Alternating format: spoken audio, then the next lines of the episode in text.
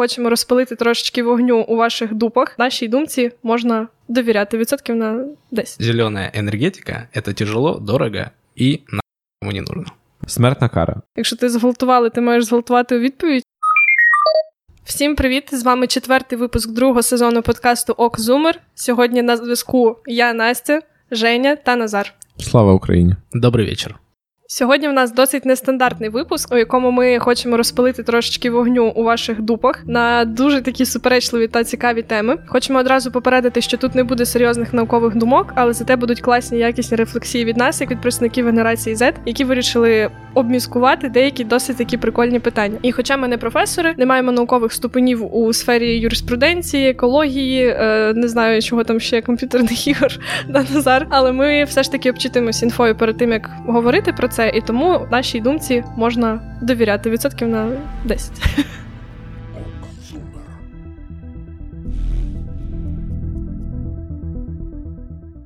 Итак, ребята, в TikTok постійно набувають популярності ті чи інші тренди і челенджі. І хід попереднього року, так, ми залітаємо просто на хайп-трейн, це тренд під назвою No Nuance November, ака «Листопад без нюансів». Його учасники публікують суперечливі думки про вообще все на світі, і головне – це не дають взагалі ніяких пояснень чи виправдань. Значить, казав Назар, ми трошки видозмінюємо цей тренд, тому що якби ми його не змінили, то випуск тривав би 15 секунд, від нас би відписались ті 3 чоловіка, які нас слухають. От, тому формат сьогодні такий. Ми виголошуємо тезу, в яку ми віримо, але яка може бути суперечливою для вас або для інших учасників нашої команди. Але ми будемо старатись пояснювати, чому ми так думаємо і чому ми переконані у своїй правоті, а решта учасників цього обговорення будуть з нами сперечатися. Або ні. Мой сегодняшний новый нюанс заключается в том, что зеленая энергетика – это тяжело, дорого и нахуй не нужно. How dare you, Женя? Чого ти так вирішив взагалі? Які в тебе є аргументи, щоб виправдати ту херню, яку ти зараз сказав? Потому что создание и внедрение инфраструктуры, необходимой для зеленой энергетики, это очень затратное дело. И к тому же не очень экологичное. Не очень экологичное? Что ты маєш на увазі? То, что для создания данной инфраструктуры, поскольку у ветрогенераторов и солнечных панелей, это именно то, о чем я буду сегодня говорить, существует такое понятие, как прерывистость, поскольку ветер не всегда дует и солнце не всегда светит, необходимо создавать резервуары для хранения электроэнергии, чтобы эту прерывистость как-то свести на нет. А создание аккумуляторов, особенно огромных, это очень неэкологический процесс, начиная от самого создания и до их утилизации или переработки. А хіба ми не можемо обставити Африку, яка зараз стоїть взагалі пуста, без нічого, обставити сонячними панелями, там, де сонечко якраз світить практично завжди, більшість днів в році є сонячними, і передавати цю енергію в усі густонаселені регіони світу? Можемо. Мы можем это сделать, но если тогда передавать электроэнергию, допустим, в Украину, то я сомневаюсь, что здесь получится даже зарядить телефон от этого электроэнергии, поскольку на больших расстояниях теряется КПД, и в этом нет смысла. Необходимо устанавливать непосредственно возле населенных пунктов. Окей, а щодо вітрогенераторів, вітер дує практично всюди?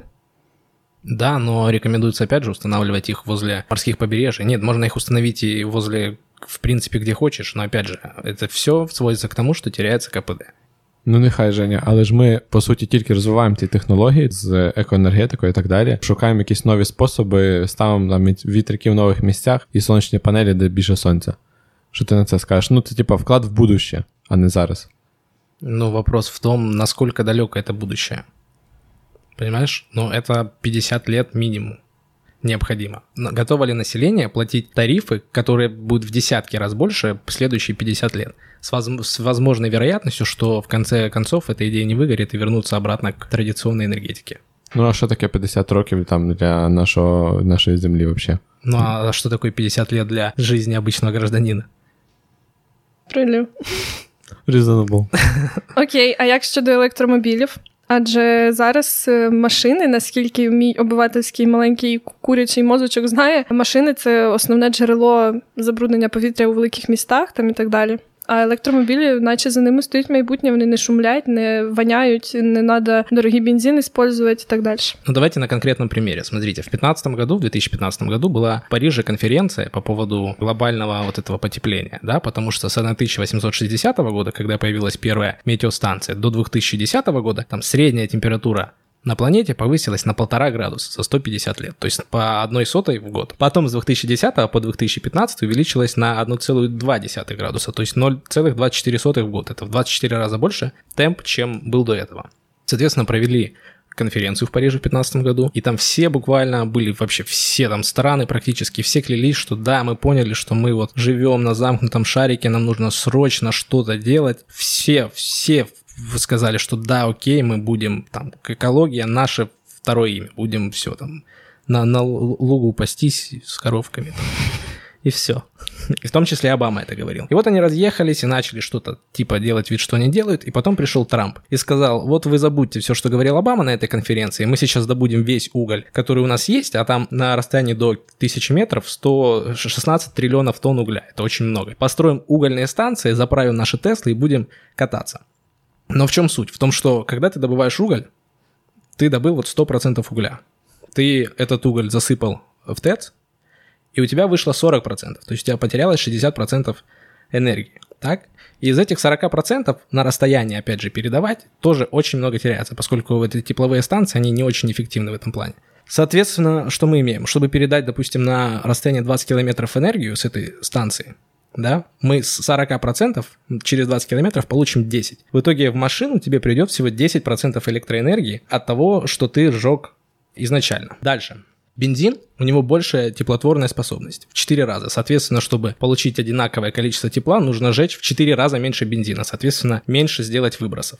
При этом, чтобы переработать бензин из нефти, необходимо со 100% нефти 5% потратить. То есть мы, получается, у нас 95 КПД. Потом еще 1-2% на транспортировку этого бензина. И в итоге у нас, получается, 90-95% приходится сразу в двигатель внутреннего сгорания. Да? Для бензиновых это там 40-50% КПД, для дизельного чуть-чуть выше. Соответственно, мы имеем что? То, что на машину электрическую нам пришло 10%, а на машину бензиновую или дизельную там в 4-5 раз больше. Так вот, и получается, что чтобы достичь той же эффективности, тебе нужно сжечь, получается, в 4 раза больше угля еще. Изначально тебе нужно сжечь в 4 раза больше, чем бензина, чтобы получить одинаковую энергию. И еще нужно сжечь в 4 раза, чтобы приравнять к двигателю машины, чтобы энергия одинаковая поступила в машину. Блядь, я не знаю, как это объяснить. В итоге получается, что использование бензиновых двигателей получилось в 16 раз процессом, который менее выбрасывает СО2, чем на угольных станциях, вот, которые были при Трампе там. Ну, так угольні станції при чому тут? Ну, при тому, що це основний істочник. Що електрички заправляються все одно від цих ТЕЦ, да? Тому що це основний істочник. На даний момент цих угольних станцій там около 40% в мірі. Це дуже много. Соответственно, электроэнергия производится оттуда. Но более того, есть еще другой вопрос. Вот, допустим, мы все перейдем на ветрогенераторы, на солнечные панели, там еще какие-то геотермальные станции есть тоже, но их очень мало. Что делать? Вот смотрите, в бензине есть акциз. В газе, который заправляются машины, тоже есть акциз. И в дизеле есть акциз. Там разные суммы, не даваться подробности, но акциз этот идет на что? На ремонт дорог, правильно? Это идет налог в государство. А если у нас будут электромобили, и мы будем заряжать электричеством, как на электричество насчитывать акциз? Либо не насчитывать, вот как быть в такой ситуации? Потому что, окей, ты можешь на заправку приехать, и там тебе будет электричество с акцизом насчитываться. Но по большому счету электромобиль можно заправить и через розетку дома. Ну от, дома в комунальні послуги тобі врахується сума за цю електроенергію, яка потім піде в казну государства. Отлично. То есть у нас, получается, увеличение стоимости идет за счет введения новых технологий на ближайшие десятилетия, и вдобавок к этому еще у нас будет к электроэнергии добавлен акциз. Поэтому это как минимум невыгодно и неэкологично, опять же, за счет аккумуляторов и их производства. Я могу сказать, что я агітірую за атомні електростанції. То що виходить, ребята, то що позиція нашого подкасту, що зелена електроенергія – це погано і ми не повинні її розвивати? Я думаю, що ні. Кожен сам для себе зробить висновок, тому що ми зачепили тільки дуже-дуже поверхневий кусочок цієї всієї складної, суперсуперечливої теми. І тому можете писати нам в коментарях. Можливо, нас слухають якісь люди, які пов'язані з екологічною сферою і зможуть поставити нас на місце, а особливо Женю, пояснити, чому він не правий, і написати свою більш авторитетну думку в коментарях. Ну, а ми продовжуємо далі.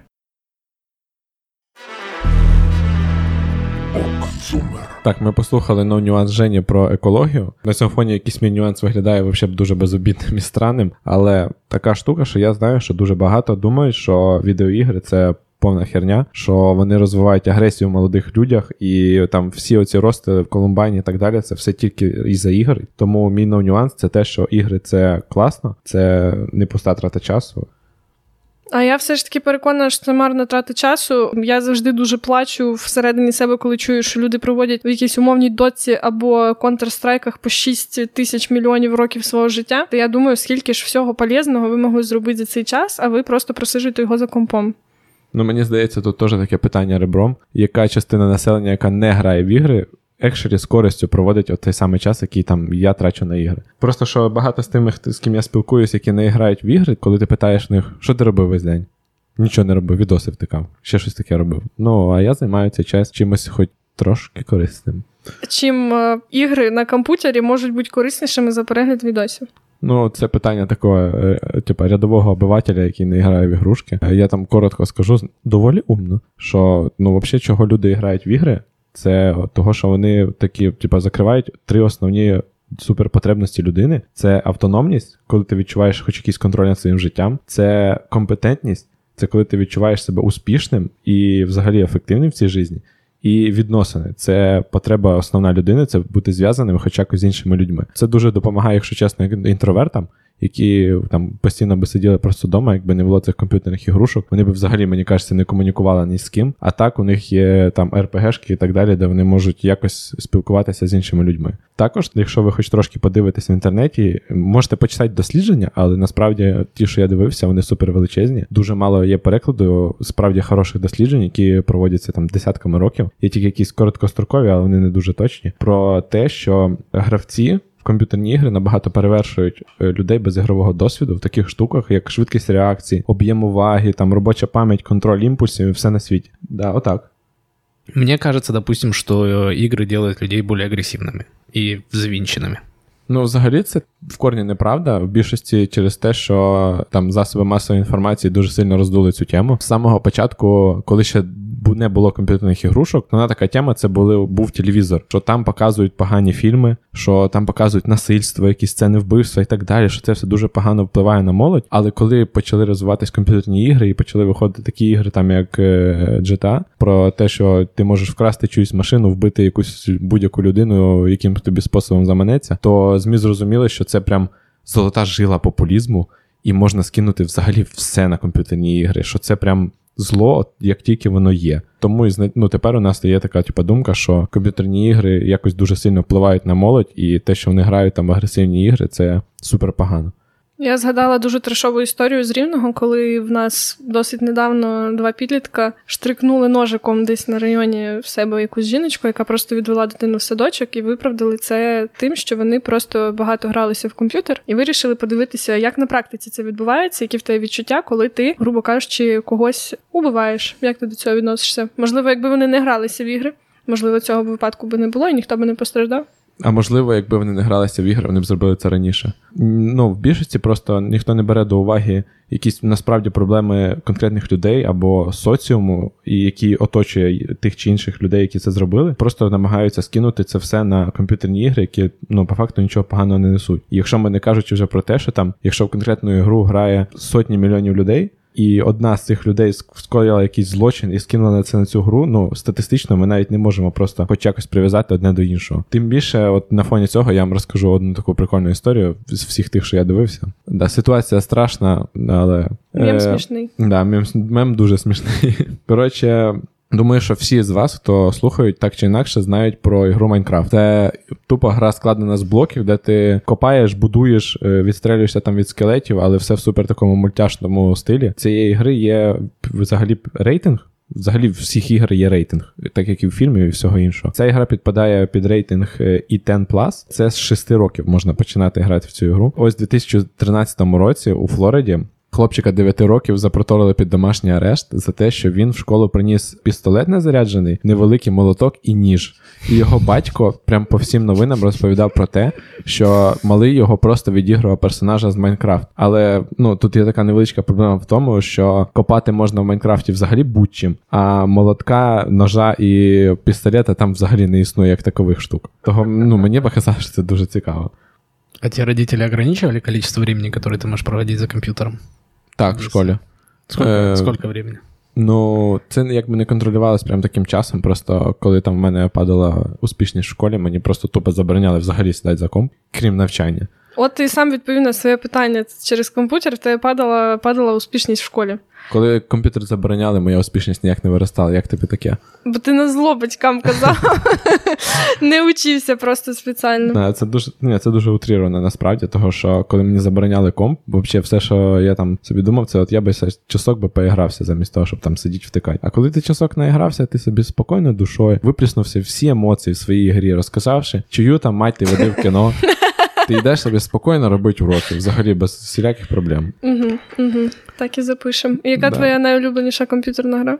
Я грав занадто багато різних ігор, і що прям конкретно виділити не можу, але є одна гра, я прям фанат, якщо чесно, це гра Mass Effect. Це супер така класика і стовп вообще комп'ютерних ігор з офігеннішим сюжетом, з багатьма виборами. Ну і вона шутер, очевидно. І якби, якщо чесно, за кожну ігру жорстоку, в яку я грав, я б бував хоча б по одній людині, то вокруг мене взагалі б не було народу. І що корисного ти виніс з цих ігор? Повно всього в такому загальному плані розвитку, того, що чогось прям конкретного от виділити ніколи не можеш. Якщо загалом резюмувати те, що я сказав, то прояви агресії і скоєння різних злочинів підлітками і так далі, це ніяк не зв'язано з тим, що вони грали в ігрушки. Гарним прикладом просто буде те, що такі ігри, як Red Dead Redemption 2, GTA, це такого одного поля ягоди, там про вбивства, про все на світі, про грабування банків. І привів їх не просто так, то, що от прям в ЗМІ постійні нападки на конкретно ці ігри, вони продаються просто величезними тиражами, там більше 100 мільйонів копій продано тільки одної GTA, останньої. І при цьому на фоні цього всього злочинність у США тільки падає. Ну, дякуючи BLM, це стало трошки не так, але це вже інша тема. Так, і я ще вкину тему другого мого No Nuance, за що ви можете сказати, що комп'ютерні ігри роблять мене злим, і взагалі, що я чорствий як пиріжок, який остався на 2 дня на столі. Смертна кара. Я вважаю, що вона потрібна за найтяжчі злочини, і не можна виправдати просто людей, які роблять настільки жахливі речі. Наскільки жахливі речі? Які проступки, на твою думку, заслуговують смертну кару? Якщо це вбивство, то скільки людей ти маєш вбити, щоб тебе самого стратили? Або... А це не я маю вирішувати закон. Але смертна кара за найтяжчі злочини має бути, і в мене є аргументи чому. Я надію, що в тебе аргументи проти.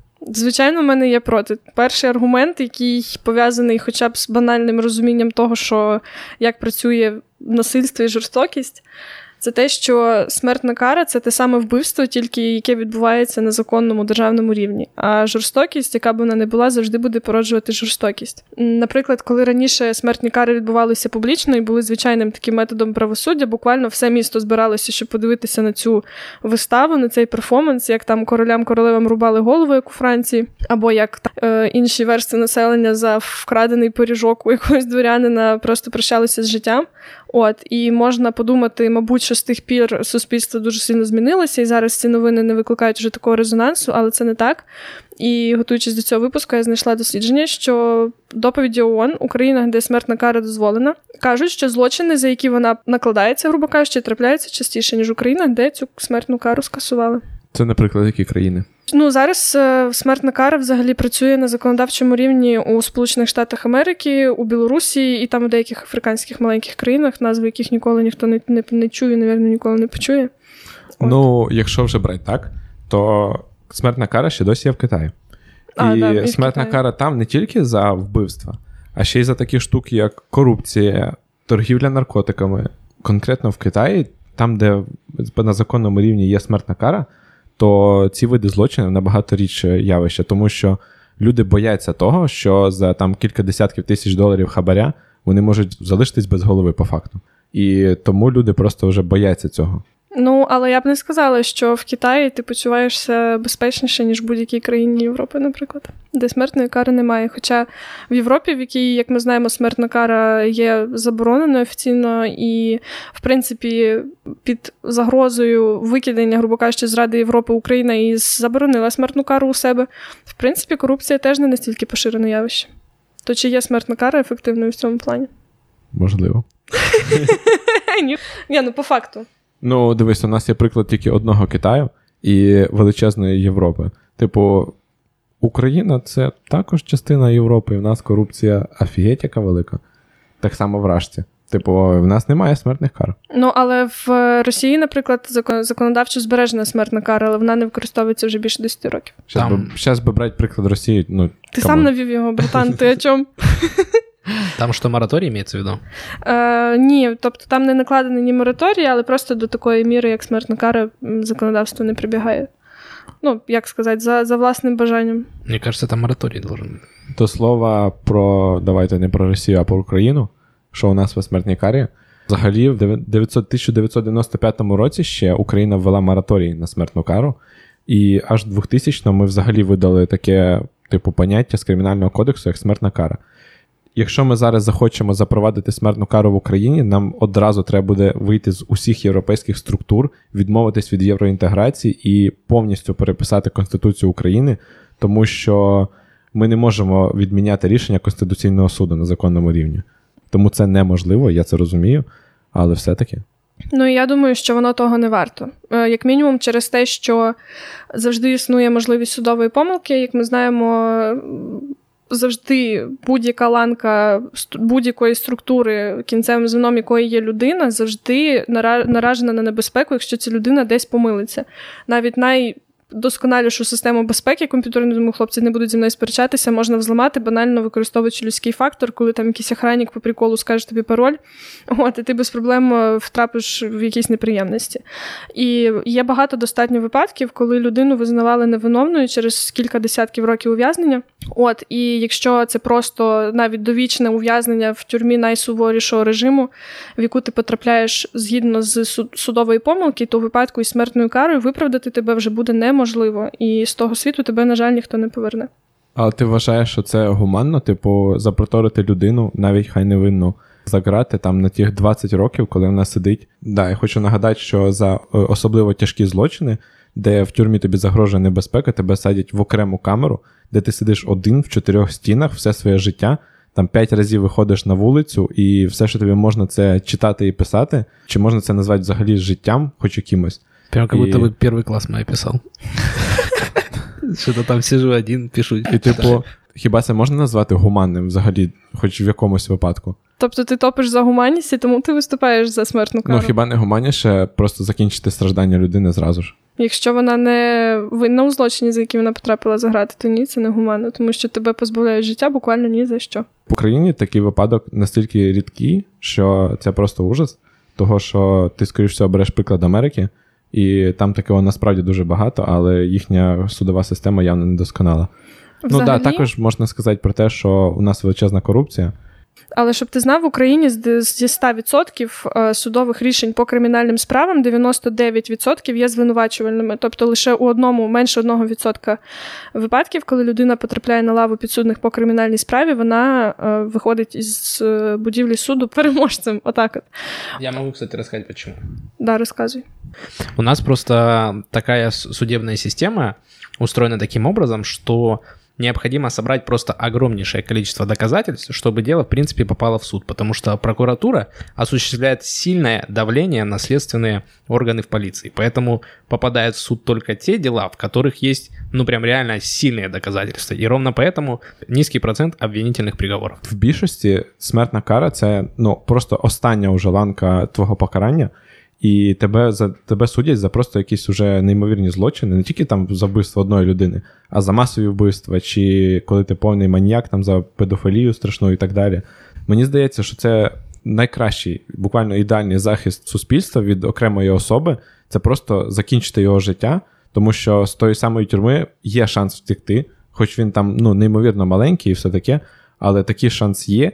І так само ніхто не виключає, що за цими самими ґратами ця людина може вбити того ж самого Миколу, який сидить просто за те, що він вкрав пампушку. Тут я дозволю собі не погодитись, тому що смертна кара не завжди може стати якимось стримуючим фактором. От, тому що, як ти сам говориш, що за вбивство однієї людини, можливо, це вже перебор трошечки так прямо одразу в найвищу міру покарання використовувати. Але, наприклад, ті ж самі серійні вбивці і маньяки, про яких ти говориш, які вбивають кучу народу, вони і так будуть знати, що їх чекає смертна кара і будуть здійснювати просто нові і нові злочини, просто тому, що їм уже нема що втрачати. Вони і так знають, що їх посадять на електричне стуло там, чи вколять вакцину від коронавірусу. І вони умруть раз і навсігда. І те саме можна сказати і про терористів, тому що тероризм – це одна із таких штук, яка забирає реально дуже багато життів, які так і так готові ризикувати своїм життям заради якоїсь своєї там вищої мети. От, і для них страх смертної кари, в принципі, не буде означати рівним рахунком нічого. Тому навряд чи це може стати таким серйозним стримуючим фактором. Я не знаю, вот я, допустим, не определился еще. То есть у меня есть несколько противоположных мнений. Первое, что, допустим, возможно, смерть, убийство, в данном случае человека, смертная казнь, является слишком легкой для него участью. То есть за какие-то преступления серьезные, которые он совершил, возможно, ему стоит всю жизнь жить и страдать в местах вот этих не столь отдаленных. Но, с другой стороны, всю эту жизнь, хоть он и будет страдать, он будет проводить на деньги налогоплательщиков, правильно? И это как бы тоже не очень хочется.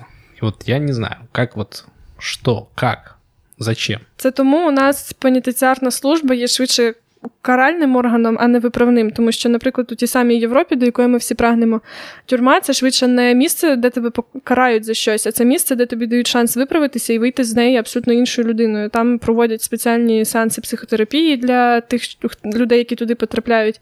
От, роблять все для того, щоб при виході з тюрми ця людина могла адаптуватися до умов життя і вийти просто нормальним, адекватним, здоровим чоловічком.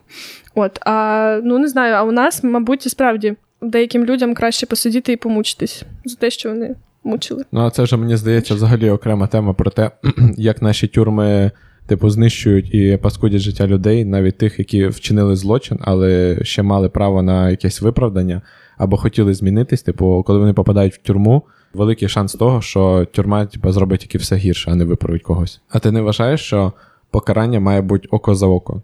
За вбиту людину ти повинен померти? Я думаю, ні. Тому що обставини, при яких люди позбавляють життя інших людей, іноді бувають настільки суперечливими і настільки причини для цього є іноді настільки неочевидними, що карати око за око не завжди є справедливим.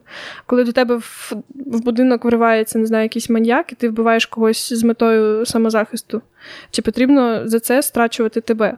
Ні, звісно, так. Ніхто не виключає самооборону або вбивство в стані афекту. Інші випадки, але для цього в нас є слідчі органи, які розслідують справи і судять тебе уже по конкретним діям. В Америці взагалі, в багатьох штатах, за те, що вириваєшся на чиюсь територію з якоюсь поганою метою, тебе зразу можуть застрелити і буквально тобі навіть поліцейські нічого не скажуть, не те, що суд, тому що в тебе є право на самозахист своєї території. Покарання око за око, це ми вирізали, звісно, на монтажі, але Женя сказав дуже класну ідею. Якщо ти зґвалтували, ти маєш зґвалтувати у відповідь, якщо у тебе хтось щось украв, ти маєш украсти щось у цієї людини навзаєм, чи як це має працювати? Чому? Ні, це не зовсім так працює, ви не розумієте одне другого. Ніхто ж не судить поліцейського за вбивство на завданні, або ніхто не судить воєнного за те, що він захищає свою країну. Це також вбивства, вони не караються законом по очевидним причинам. Ці люди що, також вбивці тоді, чи що? Всі ми знаємо, що люди, які проходять у своєму житті досить складні обставини, такі як війна, наприклад, або зґвалтування, страждають від посттравматичного стресового розладу, і запровадження смертної кари буде означати, що буде впроваджена посада кадра, грубо кажучи, який так само буде вбивати людей. Мені здається, що це досить таки, абсолютно негуманна штука. От, і я не знаю, мабуть, краще витрачати ось ці гроші платників податків, про які говорив Женя, на те, щоб правильніше виховувати наш соціум, убезпечувати наше суспільство від появи нових маньяків і убивць, ніж на патрони для пістолетів. Тому що, смертна кара, вона для мене асоціюється більше з негуманністю та заляканістю суспільства. І держава повинна швидше ізолювати злочинців такою мірою, щоб убезпечити від них людей, але й витрачати гроші на освіту, на просвітницьку діяльність. Коротше, що бабки треба, щоб йшли на образування, а цвіти лучше пуль. Але як вони тоді підуть на образування, якщо потрібно утримати там 10 людей, які сидять на пожизненому? Хай собі сидять. Де гроші взяти? Так, взагалі-то, до речі, ці ув'язнені пожиттєво працюють при тюрмах, і, власне, з цього вони і забезпечують. Тобто вони виконують там якусь роботу, як, наприклад, валять ліс або обробляють там всякі штуки. Тобто вони чимось займаються, вони не просто сидять. В основному в Україні така практика, що більшість людей, які ув'язнені пожиттєво або на досить великий термін, працюють при своїх тюрмах, їм забезпечують умови для праці, для того, щоб вони мали певні якісь капітали, які потім використовуються для того, щоб обслуговувати їх перебування там. Якщо вже брати тоді так приклад України і оці робочих тюрм, то буквально в більшості з них там неймовірна корупція, жахливі умови праці, типу, для тих, для засуджених. Дуже багато розслідувань журналістських про те, що їх там б'ють, катують, заставляють цю роботу робити, а грошей по факту не дають, і вони просто йдуть в лапи якомусь там начальнику тюрми. На що їм гроші? Вони ж в тюрмі, Назар. На що вони їх потратять? Аргументовано. Ну, вони працюють, щоб покушати там що-небудь, щоб не просто ж так їм там время проводити. Той Женя у нас був такий тут на двох стулах, питався у суді, тепер можемо його спитати, як він ставиться до смертної кари. Хто переконав більше? Я більше согласен з Назаром. Дякую, Женя. Будемо трубати голови. Скажемо, да, смертної казні. Пішов на, Женя, я тобі довіряла. Але ви не повинні робити висновки тільки по тому, що сказали ми. Шукайте інформацію, дивіться і вирішуйте, що для вас більш гуманно, краще і підходить за моральними принципами. Насправді у нас є в Інстаграмі, в цьому таплінку зверху посиланнячко на класну Google-форму, якою що-то давно вже ніхто не користується. Ви, в принципі, можете по кожній нашій тезі написати туди свої варіанти відповідей, як би ви обґрунтували ту чи іншу позицію, погоджуєтесь ви з нами чи не погоджуєтесь. Повернемо рубрику першого сезону «Хто главна мразь» випуска, я думаю, зараз. От, і, в принципі, все буде Україна. Да, это анонимно, но еще внизу есть почта наша, и вы можете написать туда тоже письмо. Да, но не факт, что его кто-то прочитает. Я прочитаю все. Топ-коментарі я зачитаю в наступному випуску в кінці. Не в наступному, а через випуск. Ну, короче. В одному з слідуючих випусків. Да, в одному з наступних випусків я зачитаю топ-коментарі, залишені вами в анонімній формі. Угу. І, до речі, пам'ятаєте, що ми просили ще страшні історії, там розказуйте. Розказуйте, розказуйте. Ми будемо все читати, обіцяємо. Ок Зумер. Так, і тепер нарешті я добралася до свого No Nuance. Я вважаю, що в Україні повинна бути легалізована марихуана. Я вважаю, що це плоха ідея. А я в цій темі пук-пук. Просто буду слухати поки що. І собі сам зроблю вибір. Так. Нам треба, мабуть, дисклеймер вставити, типу, що ми не призиваємо абсолютно ні до чого, і що наркотики – це зло. Перший мій аргумент – це те, що, ну, мабуть, це він в мене в голові такий один із найсильніших. Це те, що, в принципі, марихуана не належить до, так би мовити, тяжких наркотиків. От, вони, марихуана і взагалі похідні від коноплі, вони викликають тільки таке помірне сп'яніння, яке, в принципі, чимось схоже на алкогольне. От, і канабіс не викликає ані залежності, ані якогось складного похмілля, і, в принципі, курці марихуани не стають агресивними, на відміну від тих самих алкоголіків, наприклад, та й, в принципі, для здоров'я конопля не є настільки шкідливою. Настя, ти не думаєш, що легалізація наркотику – це крок від свободи до вседозволеності? Я думаю, що ті, хто хочуть вживати, вони вживають в незалежності від того, чи є це дозволеним чи ні. Просто таким чином ми виведемо той такий невеликий пласт людей, які в цілому не бачать в цьому нічого поганого, із розряду преступників і взагалі в цілому мерзких гедонів до просто звичайних пересічних людей. Я думаю, що зі мною тяжко буде посперечатися в тому питанні, що в цілому ви можете проходити повз людей по вулиці, ви ніколи не здогадаєтесь, хто з них курить марихуану, хто з них її вживає там регулярно чи нерегулярно. От, тому що в цілому це не настільки шкідливий для тебе і для соціуму наркотик. Я вообще с этим не согласен. Я за 4 секунды узнаю человека, который регулярно употребляет марихуану, потому что это видно. Як ти думаєш, я употребляю марихуану регулярно?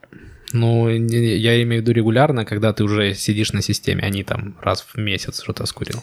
Вот таких людей очень легко определить. И еще по поводу, ты говорила про пласт людей, да, вывести их из такого криминала в свет. А не кажется ли, что этот пласт людей может увеличиться из-за легализации? Потому что станет доступнее, все начнут пробовать. Типу, якщо це легалізовано, то це обов'язково треба попробувати. Я думаю, що ні, тому що алкоголь і цигарки у нас так само, в принципі, легалізовані. От, із 18 років будь-який бажаючий може зайти в магазинчик, купити собі літрушечку горілочки і випити її десь вдома. От, і в цілому від цього більше чи менше алкоголіків не стає. Ну, а дивись, у нас є, тип, ти сама сказала, конкретний приклад алкоголю і цигарок. Типу, це отакі два наркотики, які визивають залежність і які зараз у нас легалізовані. Його там регулювання, оці сухі закони і так далі, ніколи не приводить до чогось доброго, в більшості через що? Через те, що це вже настільки давно все у нас легалізовано і просувається всюди, де тільки можна, що для нас це стало окей. Типу, одного разу давно легалізовані штуки вже не сприймаються як щось небезпечне. І якщо додати до цього, типу, крутий маркетинг, то це взагалі перетворюється, типу, в бажаний об'єкт. Я про це і кажу, що як тільки ти зупиняєш продаж алкоголю, якщо згадати там, наприклад, сухий закон в Америці, люди тоді бадяжили просто якусь фігню, там умовний якийсь морошиний спирт і його пили просто тому, що їм це було потрібно. І коли заборона на продаж спиртного зникла, набагато менше, мені здається, є варіант отруїтись неякісним алкоголем, що, я думаю, відбудеться із марихуаною. Тому що коли тобі продають за скільки там гривень грамчик якоїсь непонятної фігні, вирощеної в неясно яких умовах, це набагато більше шкоди тобі принесе, ніж якщо ти купиш той самий продукт набагато якіснішого виробництва там і так далі, в якомусь офіційно ліцензованому магазині, який буде контролювати держава. Тому що ті, хто хочуть вживати наркотики, вони їх вживають. І коли ми просто поставимо їх виробництво, обороти там і продаж, і вживання на якийсь певний державний контроль, ми набагато більше зможемо знизити рівень шкоди від них. Те, що ти кажеш, що хто вживає, той буде вживати, типу, це вже, мені здається, питання до закону і регулюючих органів, чому це в нас так відбувається. Але повернусь до сухого закону, типу, ти опускаєш той момент, що до сухого закону вони вже звикли до алкоголя, вони його постійно пили і вже були, по суті, залежні від нього. А марихуана поки не розповсюджена і, мало хто від неї страждає. Ну, і так і в чому фішка?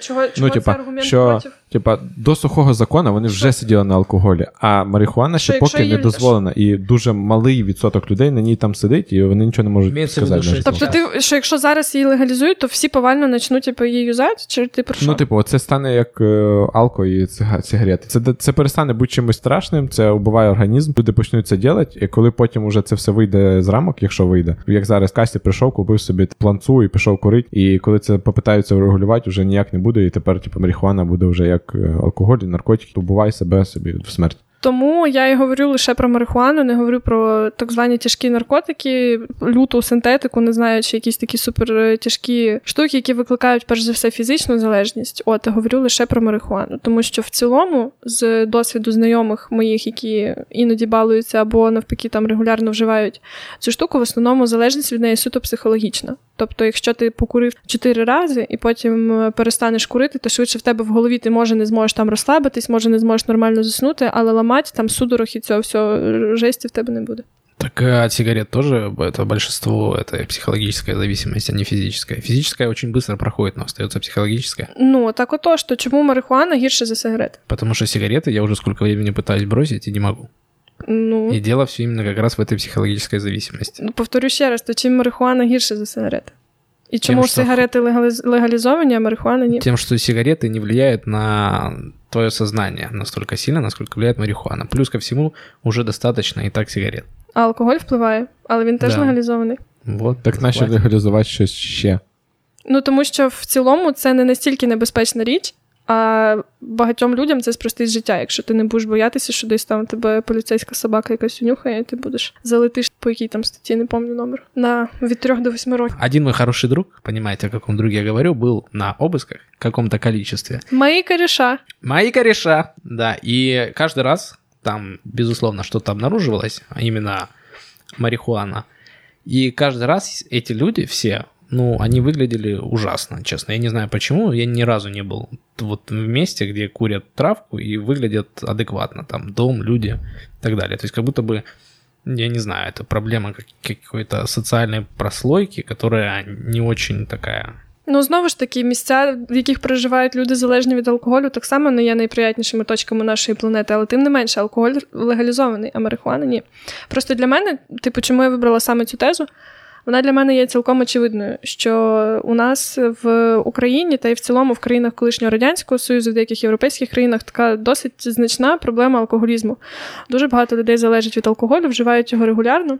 І якоюсь мірою є, можливо, і психологічно від них залежними, і особливо зараз з'явилось таке поняття, як, здається, weekend drinking чи там business drinking, коли ти п'єш там алкоголь, грубо кажучи, в якихось невеликих дозах, там якісь 2 келихи вина за вечерею. Для нас це вже перестало бути проблеми. І, в принципі, алкоголь викликає досить такі складні, неприємні соціальні процеси. Зазвичай люди, які перепили, вони є агресивними, вони є соціопатичними навіть якоюсь мірою.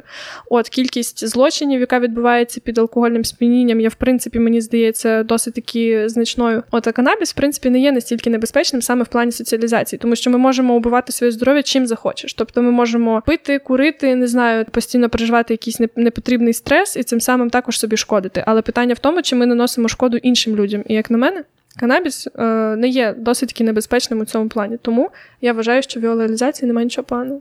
А не кажется ли тебе, что после легализации вот марихуаны, да, люди все попробуют, там, насладятся или не насладятся, смотря кому как зайдет, и перейдут на что-то вот тяжелее, опять же, это может быть трамплин, и плюс ко всему потом скажут, а давайте мы еще легализуем там героин. Почему нет? І у нас тоді просто після легалізації, знаєш, через 2 роки постане питання, ну от марихуана, алкоголь і тютюн легалізований, то давайте ще, може, легалізуємо там кокаїн, тож ним теж, типа, щоб ним не барижили і так далі, буде там на законодавчому рівні відстав. Взагалі, ось цей рух за легалізацію наркотиків, там, здається, є 3 течії. Перші виступають за легалізацію повністю всіх наркотиків, і вони не вважають, що це проблема, те, що ви зараз озвучили, тому що кожна людина має право на свободу, от, і, в принципі, має право псувати свій організм любою речовиною, якою вона захоче. Другі прихильники виступають за легалізацію там суто в медичних цілях, да, там канабісу, там чи інших там ряд опіоїдних речовин і так далі. І третя течія, це ті, от якраз яких я підтримую, це те, що легалізовані мають бути лише легкі наркотики, тобто конопля і від неї похідні. І в цілому, знову ж таки, я знаю, що, в принципі, цілий подкаст виправдовує себе цим аргументом. Все залежить від ступеню шкоди, яку привносить той чи інший наркотик. Марихуана, вона не спричиняє, як я вже сказала, досить таких складних наслідків для твого здоров'я, таких, як може спричинити руїн, кокаїн чи інші тяжкі наркотики, називаємо їх так. І хоча, в принципі, Всесвітня організація по боротьбі з наркозалежністю не розділяє, так само, як наше законодавство коноплю в якийсь інший ряд, там, чи взагалі не розділяє наркотики на легкі чи тяжкі, я переконана, що в цілому це не стане цим трампліном, і, в принципі, далі канабісу ця легалізація не піде. Як ми бачимо з досвіду більш розвинутих країн, ніж наша, там та сама Канада чи деякі штати США, які легалізували або декриміналізували у себе вживання марихуани, у них це не призвело до того, що більша частина населення стали наркоманами, які угорають по якомусь жестяку. Коротше, з Настіного No Nuance ми почули аргументи за і проти. Я поки до сих пор остався пук-пук, не знаю за що я. Якщо чесно, якщо її легалізують, я окей, не знаю, навряд чи буду її курити. Якщо не легалізують, в принципі, нічого не поміняється. Ну от, я теж не буду курити, якщо легалізують, бо я і не курила до цього ніколи. І взагалі наркотики зло, це ні в коїм случаї не пропаганда. От, ну, але ви і так все знаєте, ви ж розумні. Не будете в суд на нас подавати. Женя так сказала. Наркотики – це зло. Наркотик – не клас. Нельзя легалізувати. Все запретить. К чертовой матери. Да-да-да. Ок Зумер. Ну, отакий у нас вийшов No Nuance. Дуже-дуже суперечливі теми. От, я думаю, кожен зробить висновок, що він вважає з приводу кожного з цих питань сам для себе і обов'язково напише нам про це у коментарях. Користуючись нагодою, також передаємо привіт Image Studio, які забезпечують нас і вас цим прекрасним звуком. Вони просто допомагають нам, вони не погоджуються, мабуть, з жодною з наших позицій. От, це все суто наша відповідальність, відповідальність Антона, який нас звів всіх до кучки. До речі, які у вас версії, чому він не з'явився в цьому прекрасному випуску, також можете написати нам у коментарях. Чим смішніше, тим краще. Конкурс! Хто напише найкращий варіант, ми, можливо, подаримо вам нічого. Да, і на порядку нашому вечірньому рекомендації, то, що підготовив, можете навіть впритул до теми, як зроблю це я. Тому для тих, хто взагалі не грав в ігри, можливо, або завжди думав, що поіграти, то я вам рекомендую почати з ігри «Відьмак 3», тому що це ігра зразу з сюжетом, і з жорстокістю, і з боями, і ви все поймете, і що ігри це не так погано. І там можна сюжет по-своєму підстраювати, там же ж відповідаєш по-разному. Да, там все міняється, діалоги, секс-сцени. К слову. Не так давно китайська порностудія випустила порнуху по цьому, по ігрі кальмара. Ссылка в описанні. Будь ласка, спасибо. Не, ну якщо треба, я скину. Обращайтесь.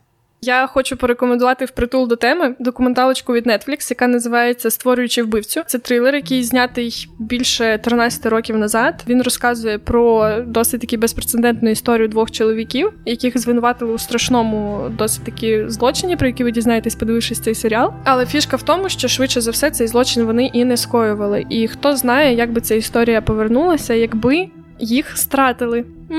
Ну так от. Я рекомендую слухати «Маму» і наш подкаст.